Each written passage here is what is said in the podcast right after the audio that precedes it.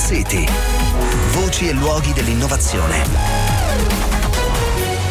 Di Maurizio Melis abbattere del 60% le emissioni delle acciaierie italiane producendo metanolo. Eh, buonasera, benvenuti a Smart City. L'acciaio, come il cemento, ne abbiamo parlato insomma in trasmissione, rientra tra i settori cosiddetti hard to abate, quindi settori nei quali è particolarmente difficile ridurre le emissioni di CO2. Però non è impossibile e lo dimostra proprio il progetto di cui parliamo questa sera, Fresme, di cui abbiamo già parlato in passato, progetto che ora è giunto alla conclusione. Si tratta di un progetto finanziato dal programma europeo Horizon 2020 che per quattro anni ha studiato come sfruttare i gas residui della produzione dell'acciaio per produrre metanolo. Fresme infatti è l'acronimo di From Residual Steel Gas to Methanol, che è un combustibile, è un alcol, e la conclusione del progetto è appunto quel 60% di abbattimento potenziale delle emissioni di CO2 di un'acciaieria che ho citato in apertura per la precisione 61%. Ne parliamo con Giampaolo Manzolini, che è professore di Power Generation al Dipartimento di Energia del Politecnico di Milano ed è eh, referente del Politecnico appunto per il progetto Fresme. Buonasera benvenuto, anzi bentornato Giampaolo. Buonasera Maurizio e buonasera anche ai radioascoltatori. Allora, eh, facci un po' lo scenario, insomma, eh, di che cosa stiamo parlando? Metanolo da acciaieria. Stiamo parlando quindi di processi abbastanza tradizionali, convenzionali, per la produzione dell'acciaio che contemporaneamente alla produzione dell'acciaio vedono la, eh, l'emissione di gas a contenuto energetico con elevata concentrazione di carbonio, quindi potenziali emettitori di eh, CO2. L'obiettivo del progetto Fresme è stato quello di utilizzare l'energia presente in questi gas e utilizzare la CO2 presente in questi gas unirle nella molecola del metanolo, molecola di metanolo che può essere utilizzata per esempio nel settore dei trasporti.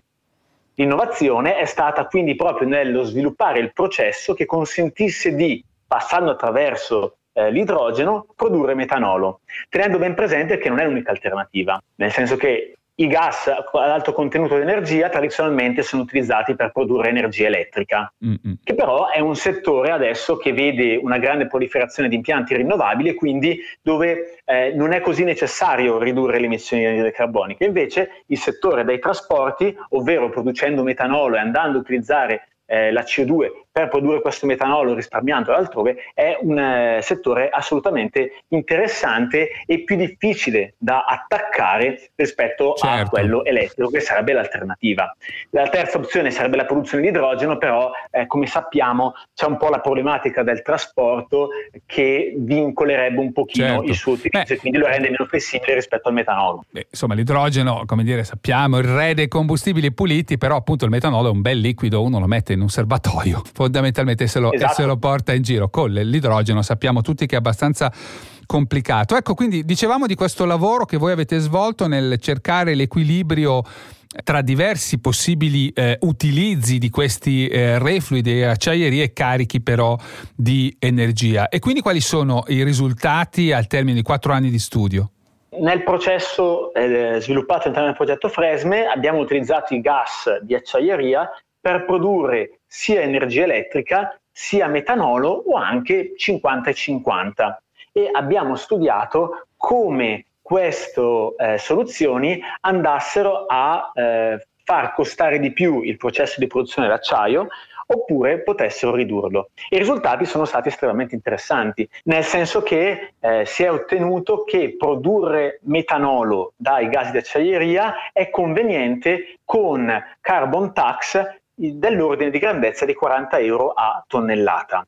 E se si considera che attualmente la carbon tax è pari a 50 euro, si vede che è una soluzione promettente ad oggi, quindi non parliamo già. di 2030-2050, è già una soluzione eh, conveniente. Più, un altro risultato interessante è che più metano si produce, però più questa carbon tax deve essere un po' più elevata, si passa dai 40 ai 47 mm. euro. Non una grande variazione, però sta a significare che eh, convertire idrogeno e CO2 in combustibili eh, liquidi è più oneroso rispetto a produrre energia elettrica, che ha un costo più contenuto. Eh, resta il fatto che di energia elettrica rischiamo di averne troppa in futuro, come dire, non saper più dove metterla.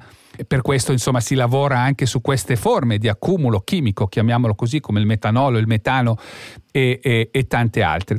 Una domanda però eh, te la devo fare. Ecco, ma eh, se sappiamo che in futuro, da qui al 2050, le acciaierie dovranno scordarsi la CO2, diciamo, tra i propri reflui, non si potrebbe, come dire, saltare, eh, perché questa sembra tanto una, una soluzione transitoria, no? Non si potrebbe andare nella direzione di un acciaio completamente pulito? In parallelo a questi studi si stanno facendo studi in cui si analizzano acciaierie eh, completamente eh, rinnovabili, quindi elettrificate diversificate completamente o con minime emissioni di CO2. Il problema è che un'acciaieria è un impianto veramente costoso, parliamo di miliardi di euro, quindi non si può pensare che dall'oggi al domani si smantellino tutte le acciaierie esistenti per fare una transizione completamente rinnovabile. Serve un po' di tempo per sostituirle, per andare a modificare il processo e quindi in questo Insomma, periodo di transizione diciamo la produzione di metanolo può essere una soluzione. Finché non giungono a fine vita nessuno si sognerà di smontarle, questo è un po' no? se ho ben capito il, il, il, problema, per cui nel frattempo bisogna fare qualcosa. Perché sennò i costi eh. sarebbero veramente ancora sì, più certo, elevati certo. se uno le smantellasse dopo dieci anni invece che dopo 50. Eh certo, è chiarissimo, è chiarissimo. Grazie, grazie allora Giampaolo Manzolini e alla prossima. Grazie a te e grazie ai radioascoltatori. Benissimo, grazie cari radioascoltatori anche da parte mia e appuntamento a lunedì. Buon fine settimana.